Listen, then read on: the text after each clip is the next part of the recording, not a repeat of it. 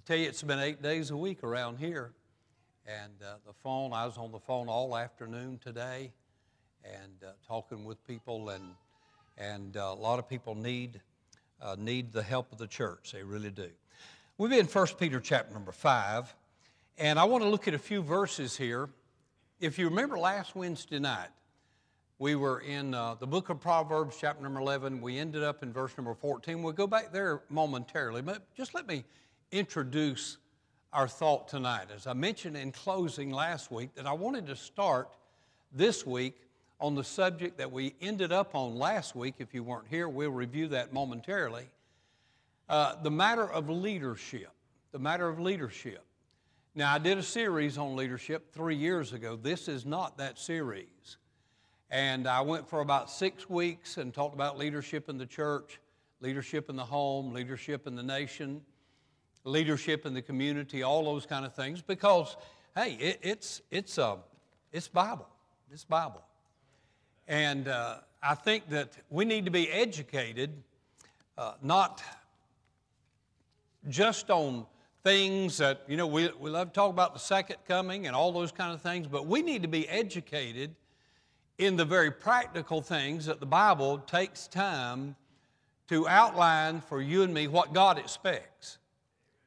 What God expects in leadership.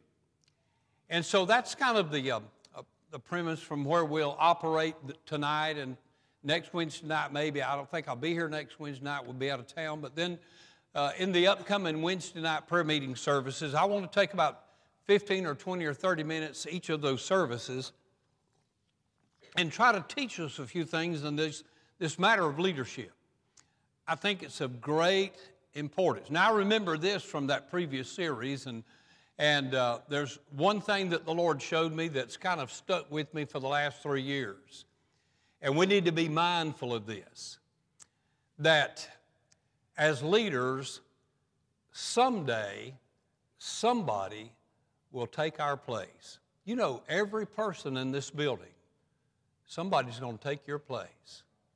Somebody's going to take the pianist's place, the song leader's place. Somebody's going to take the trustee's place. One day, the Lord Terry is coming. Somebody's going to take the Sunday school teacher's place. Someday, someone will take my place. Someone will take my place. Now, don't read anything into what I'm saying tonight and in these following services. Don't read anything into it. I'm just preaching to you what the Bible has to say on this matter of leadership. I became pastor here 41 years ago, August the 3rd of 1980. Most of you were not here. Now, we don't have all of our people here tonight.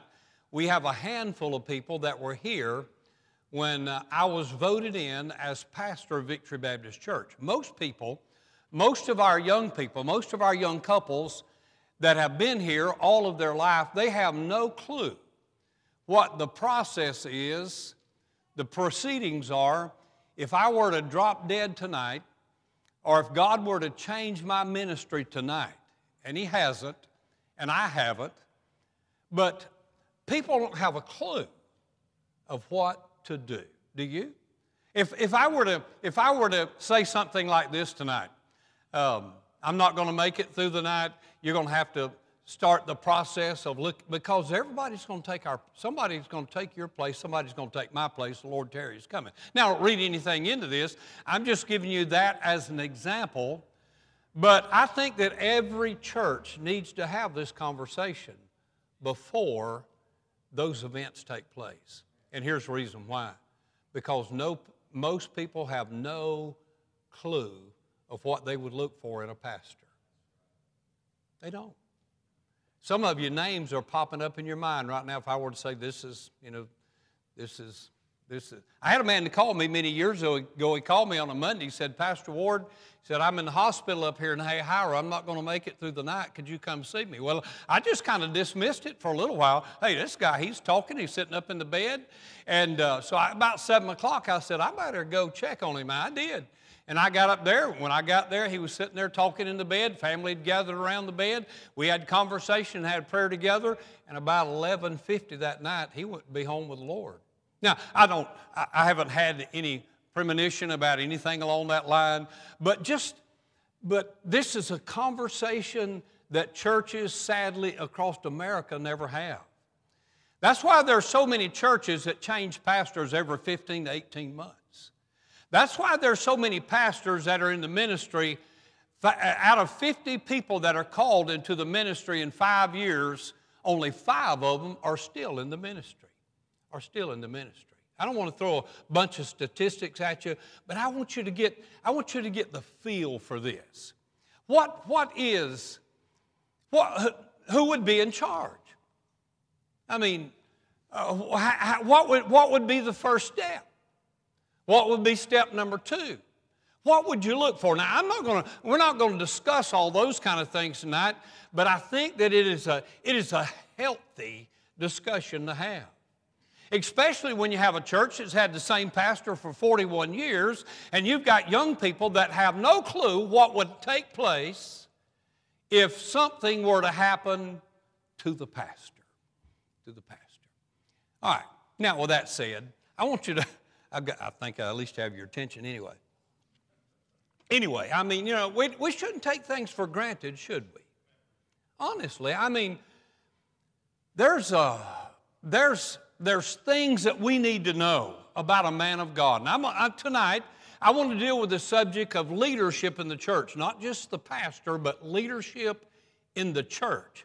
Leadership in the church. I know you'd like for me to talk about leadership in Washington, but I think there's something that's equally or greater of importance than what's going on in Washington, and it's what's happening in churches all across America. We got to have leadership in our churches. Our churches are fragile and they're frail and they're falling to pieces, one by one, and more than I've ever seen in my entire ministry. Everyone needs to understand this. Everyone needs to listen. Everyone needs to understand that the leadership in the church should be, people know what they want in a spouse. What do you look for in a spouse? You young people, you might think about, well, you know, what do you want in a pastor? You know, it's not necessarily what do you want, but what do you need? It's not necessarily, you know, it's not like pulling a rabbit out of a hat. It's not some kind of magical thing. What does the Bible have to say? I'm not looking at calling. I'm not looking at qualifications tonight, but we are. Do you know that there are qualifications that are given? Brother Montgomery is shaking his head. There are qualifications in the Bible that are given in regard to the person that stands where I'm standing tonight. And they're being disregarded all across the nation. Not just everybody can be the pastor. There are specific qualifications. There are qualifications for leadership in the church. And somebody said, well, you know, times have changed and things have changed. I'll tell you, there's some things haven't changed.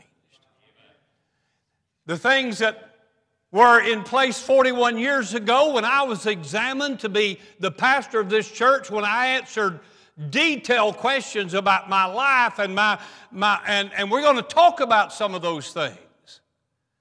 Those things haven't changed in 41 years. I believe that a man must be called. I believe that a man must be qualified, and a man must be sent by God. The most important thing, and I'm getting way ahead of myself, but churches need to know this. I need to take time to write a book before I go to meet my reward. There's some things that you learn along the way, and you need to be able to pass those things along. Churches need to know about leadership. Now, I've used up a lot of my time already. I'm looking through a very blurry left eye tonight. I've got an infection in my left eye, and that's my good reading eye. So I'm not going to read a lot of verses tonight. We'll look at 2 or 3 of them momentarily. But just imagine that we read chapter number 5, verse 1 through verse number 12. Just imagine that we've already read that tonight. Let's move on, and then we'll look at 2 or 3 things tonight. And so I want to think about this matter of leadership in the church.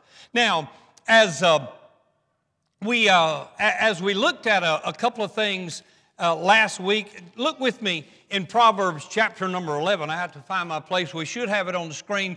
Proverbs 11:14. Let me give you this. I'm going to really go fast tonight, all right? Proverbs 11:14, where no counsel is, the people fall. And I gave you the biblical definitions of a counselor. They take advice, they give advice. They meditate. I don't have that list with me, or I could give it to you again. The counsel, where no counsel is, the people fall. But in the multitude of counselors, there is safety. There's three things that we learn from that verse. Number one, the person of leadership. It is the counselors. I can't define that for you again tonight. I didn't record it in my memory. But the person of leadership is a counselor. He's somebody that is studied. He's somebody that meditates. He's somebody that seeks counsel. He seeks guidance. And that's what we need in leadership today. No one person knows everything. You'd be surprised how much time I spend in counseling other pastors and how much time I get in being counseled by other pastors and preachers. Number two, the purpose of leadership is the people. The people, that's what it said. That's who leaders should be interested in. And you'll see it in our verses tonight when we look at them. This is, the ministry is about the people. It's not about that person, it's about the people. And as long as you can keep the ministry about God's people, you can get something done. Then the third thing is the plan of leadership is safety. Now, that's what the verse said. Can you put it back up, Jonathan? Do we have it?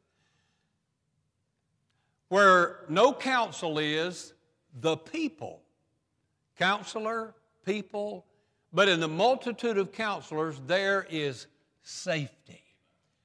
That safety has to do with being saved, and that safety has to do with deliverance, and God's always been interested in the safety and the welfare of His people. He was when they were over in bondage in the land of Egypt. God was concerned about their safety there, and He delivered them out of that land.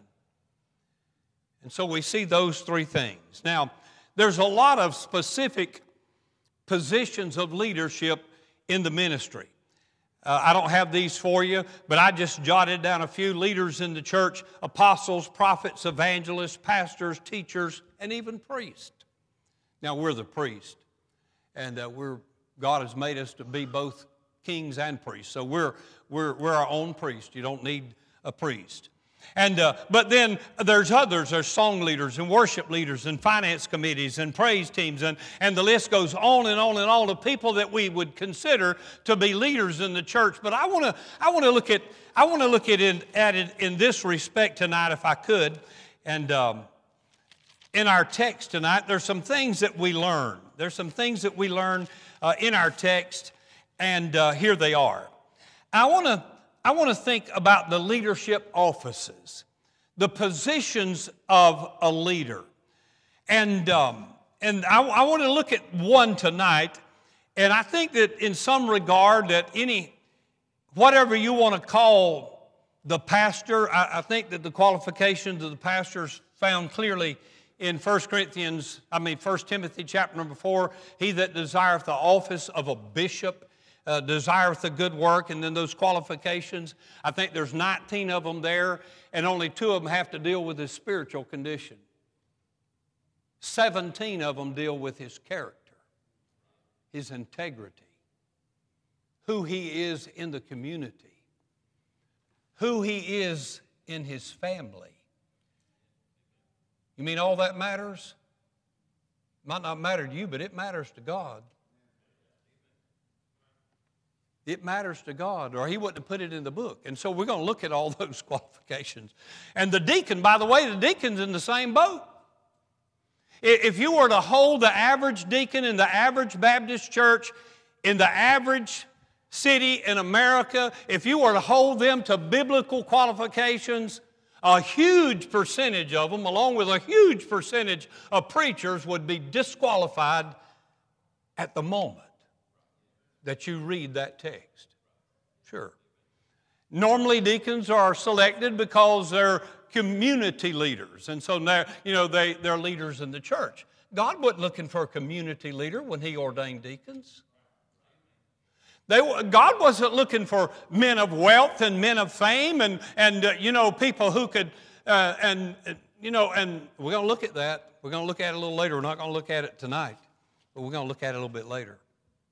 And so here's the four words that I want to identify with tonight out of our text. The first one is the pastor. The pastor. He is the shepherd of the ministry. Sure. I think that best defines who the pastor is. I think if you look at it Old Testament, New Testament, if you look at it in the modern day that you and I are living in, if we were to look at it that way, I think that well defines a pastor, the shepherd of the ministry. Number two, the elders. We find them mentioned in our text tonight, the elders. That is the maturity of ministry. Can I say this? It's all about the ministry. It's not about the pastor. It's not about the elder. It's about the ministry. The pastor is the shepherd of the ministry. The elders are the maturity of the ministry. And you even see it. He even identifies between the younger and the elder in the church in our text. I ought to make somebody read it. The maturity of ministry. And then there's another word that's used. I used it a few moments ago. It's the word bishop. The word bishop, that is responsibility of ministry. Responsibility of ministry. And then finally, deacons. That is servant of ministry. Hello? That's the office of a deacon. They are servants. And we'll see that. We'll see that. And so those four offices of leadership in the local church, the pastor, the shepherd of the ministry, the elders, the maturity of the... And I thank God for older, wiser men. I was almost 30 years old when I became the pastor of Victory Baptist Church. The next month, I was voted in August, and I turned 30 years old in September. And I had some men, they're home with the Lord, every single one of them now, they're home with the Lord, and I could call out names of men that took me as their pastor, and they because of their maturity, because they had been around, I had one man that had read through the Bible 72 times. How'd you like to be his Sunday school teacher? He's almost 70 years old, and I'm not even 30 years old, and I'm his Sunday school teacher. Every once in a while, one of those dear men would come to me and say, Brother Ward, you know, I love you, but you might want to, and in the right spirit, in the right way, they said, you might want to think this over. You might want, you know why? Because they were mature. I was still a novice. There's a difference in elders and youngers. And so we see these four. Aside from calling, aside from our sending, aside from our qualifications. Now here's three things, and now we'll be done in just a moment. Verse number one. Look in verse number one. The elders which are among you I exhort, who am also an elder and a witness of the sufferings of Christ. Listen now. This is where it all starts. And also a partaker of the glory that shall be revealed. Here's point number one. You want to be a pastor? You want to be an elder? You can't be an elder until you mature. A bishop? You want to be a deacon? Number one, there must be a personal experience with God. A personal experience with God. I remember that Sunday morning when I came in as a candidate. I was number 13 on the list. The church had been without a pastor for a pretty good while. I was number 13. I remember that Sunday morning when I came in and they took the part of the Sunday school hour for a question and answer time. They set me up in front of the church and they brought up different scenarios and what would you do here? And I remember they asked me, you know, you've been involved in the bus ministry. We're going to have a bus ministry. They said, you've been involved in Christian education. We're going to have a Christian school. They asked me all these questions about, you know, my thinking down the road. And I remember all of that. And then they said, somebody said, would you give us your personal testimony? I think that's important. I think that it all begins with a personal experience with God.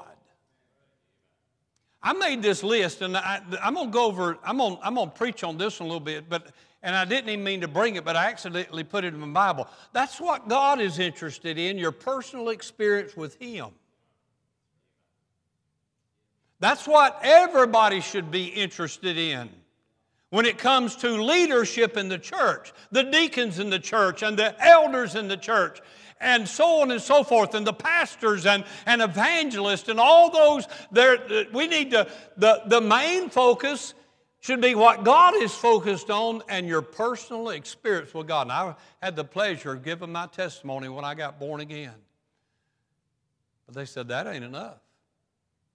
We want to know about your calling.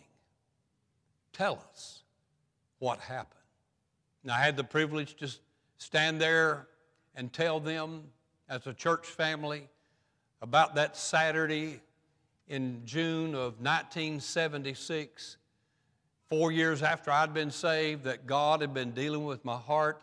And I told them the story about getting on that altar in that old building on a Saturday afternoon and not getting up until I had it settled with God, what He wanted me to do. Your personal experience with God. I made this, and here's the reason why. Here's the reason you, and we don't have this in our outline tonight. Here's the reason why. Verse number 8. Here's the reason why you got to have a personal experience with God. Be sober, be vigilant, because your adversary, the devil, as a roaring lion, walketh about seeking whom he may devour. You know what? The devil is after every elder, every pastor, every deacon, every bishop, every evangelist, every missionary. And you won't make it if you don't have a personal. This is not an occupation. It is not a vocation. It is not a business proposition. The devil is out to get us. And so the personal experience with God is the first thing that he mentioned. He said, hey, you leaders in the church. He said, I'm a leader in the church. You elders in the church. I'm an elder in the church. He said, I know about the sufferings of Christ, the witnessing of the sufferings of Christ. And here's one thing, lest I miss it a little bit later. You got to go through some rough times in the ministry. You know, some of the children's homes that you and I know, and I won't call any name because we're live stream, but some of the preachers that you know, some of the children's homes that you know are there because some pastor, I know of at least 4 children's homes that were started because the pastor's son or daughter died or was killed in an accident. There's sufferings along the way. You've got to have a few little bumps and hard knocks along the way. You've got to be roughed up a little bit along the way because it's not an easy job. I'm preaching to preachers tonight. I'm preaching to young preachers tonight. I'm preaching to God's people tonight about the importance of leadership and their positions. Number 1, the personal experience. I wrote this down, and then I made a long list of names that I won't call tonight, but I could tell you about a missionary man and the suffering that he went through. Most of the songs that you and I enjoy so much were written during hardships. Many of the great men that you and I know, you know the great D.L. Moody, he was brought to fame. He pastored and did evangelistic work in Chicago just around the time of the Great Chicago Fire. And one of the things that really, I almost used the word burned in his heart. I don't want to use that. But one of the things that really made him the evangelist that he became is because people that had sat under the sound of his voice in his crusades died in the Great Fire in Chicago. Hundreds of them died that he had preached to, and he never got over it. I could tell you pastors, preachers, evangelists, that they've had their hardships. And so number one, and here experience is gained at great expense. Experience is gained at great expense. Number two, verse number 2 and verse number 3, he said, feed the flock of God which is among you, taking the oversight thereof, not by constraint but willingly, not for filthy lucre, but of a ready mind. And verse 2 and verse number 3, neither as being lords over God's heritage, but being ensamples to the flock. The word ensample is a little bit different than the word example. An example is something that maybe you heard about, and it's kind of like a it's kind of like an analogy. I just gave D.L. Moody's. That's an example, but an ensample is one that you lived. And in the full etymology of the word, you still got the scars to show what you went through. That's an ensample. Being an ensample too. The flock. Concern for God's people. That's what you need in church leadership. That's what you need in church leadership. If you want to be a church leader, you've got to have an experience with God. Number two, you must be concerned about God's people. Here's the third and last one, verse number 4. And when the chief shepherd shall appear, ye shall receive a crown of glory that fadeth not away. And we could read on, but here's point number 3. Point number 1, a personal experience with God. Point number 2, a concern for God's people. Point number 3, a desire to please God.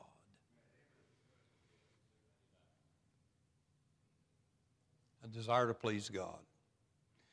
He uses, through the rest of the chapter, he uses 8 words that begin with an S, a perfectly natural, alliterated outline if you're into those kind of things.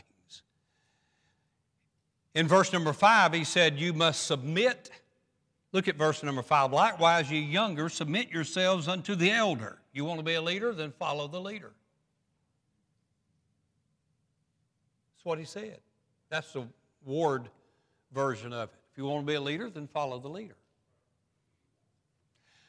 Notice he said, and so submit yourselves unto the elder, all of you be subject one to another, be clothed with humility, for God resisteth the proud and giveth grace to the humble.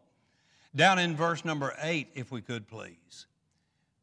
There's 2 words that start with S, submit and subject. These need to be written in your mind if you want to be a church leader. In verse number 8, he said, be sober.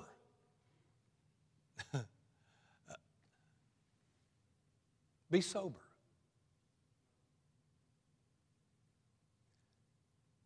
Just be sober. Sobriety. Has nothing to do with being intoxicated. But when you're under the influence of alcohol, you make poor decisions. You do stupid things. But when you're sober, you're clear-headed, and you're mindful, and you're thoughtful, and you're very deliberate in your decisions. I know people, I don't know, I didn't get this, whether it's an asset or a fault, I don't know. But I'm never quick to make a decision. I don't know how many things. I was talking to a pastor a few weeks ago, and at length I talked to him about a situation that he was facing, and I said, just wait 7 days. Pray about it 7 days. I do that a lot of times. I tell people, just put it on the back burner for 7 days. You don't have to, when you're sober, you can do that.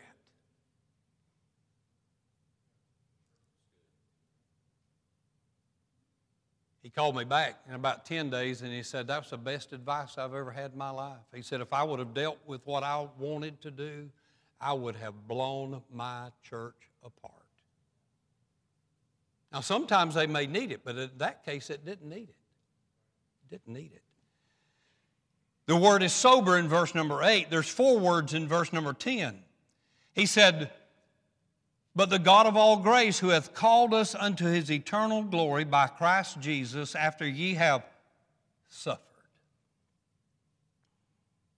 a while, make you perfect, establish, strengthen, and settle you. And then the last one is found in verse number 12, by Silvanus, a faithful brother unto you, as I suppose I have written briefly, exhorting and testifying that this is the true grace of God, wherein ye stand. If you're going to be a leader, you've got to take a stand.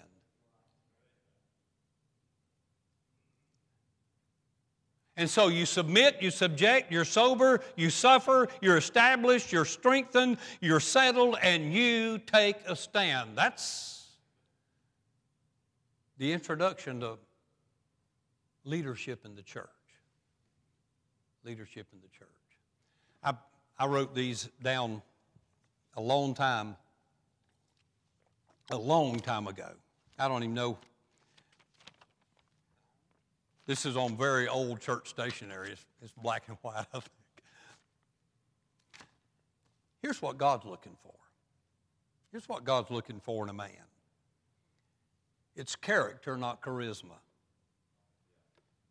Hello?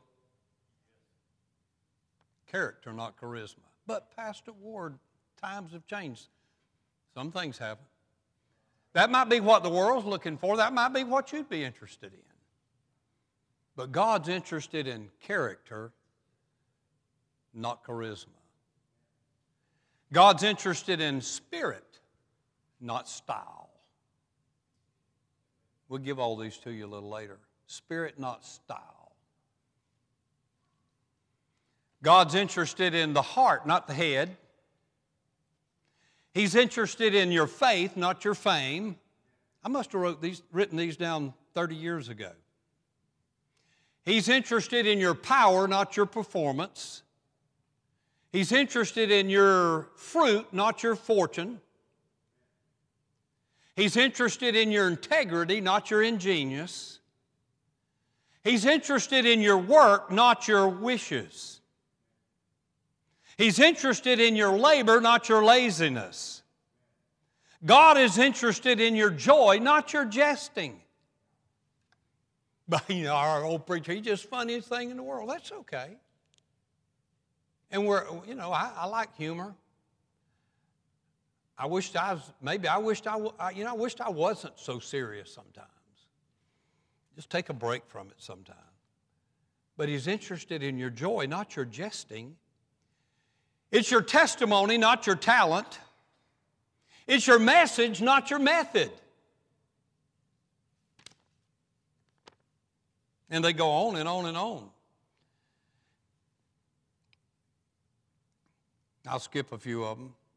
He's interested in your conformity to him, not your compromise with them. Hello? He's looking for a man that's on fire, not methods on file. He's looking for your doctrine, not your demonstration.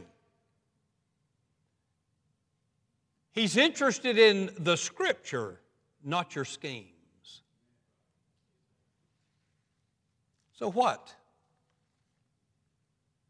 does a leader look like? Well, I wished I fit all those. I really do. I mean, that's a high.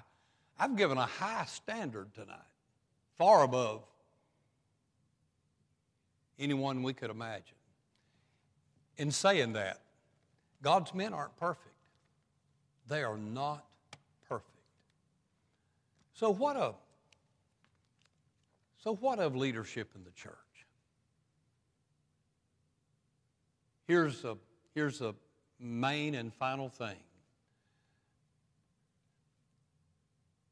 The only thing of essence is God's will.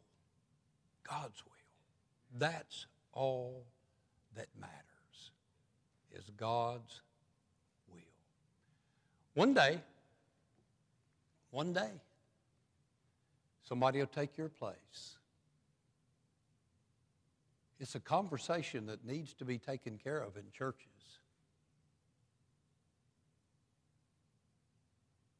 It's a sad thing. You just don't know some of the situations that are going on across our land.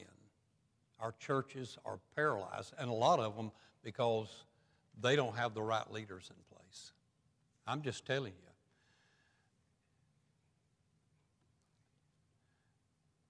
There must be qualifications, and I believe man ought to be held to those. Oh, but, that all happened,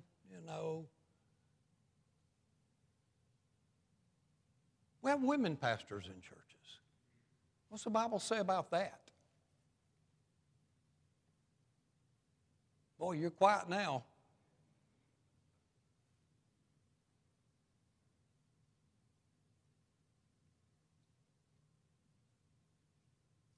Leadership in the church. If our churches survive, they got to have strong leadership. Men of maturity, or people of maturity. I know I put a lot of focus on men. People of responsibility, people of maturity, people with a servant's heart. That's what God's looking for. And shouldn't we? Why do we want to look beyond, around, beside, under, over what God is looking for? He's got it right here in the book. All right, well, I can tell we've had a lot of fun tonight. I like it. I really do. It's something that we really need to study. Would you stand with us for prayer? So many that we need to pray for. Come tonight. The altars are open. Thank you for your time. I hope you made some notes. I hope we can learn something through this little series that God has really burned into my heart. God has really burned into my heart. Our Father, as we come to you tonight, we thank you, Lord, for the privilege to stand and break open this precious book.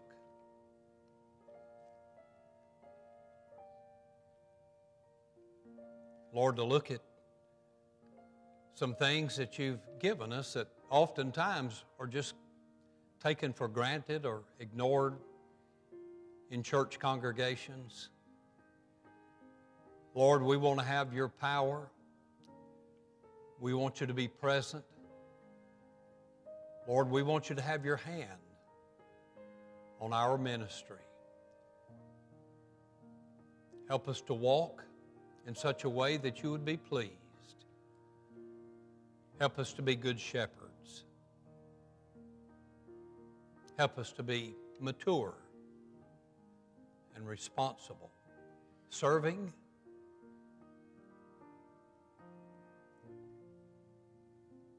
Give us leaders, Father, and throughout our church families. And we'll thank you for it in Jesus' name. While these are praying tonight, we invite you to come.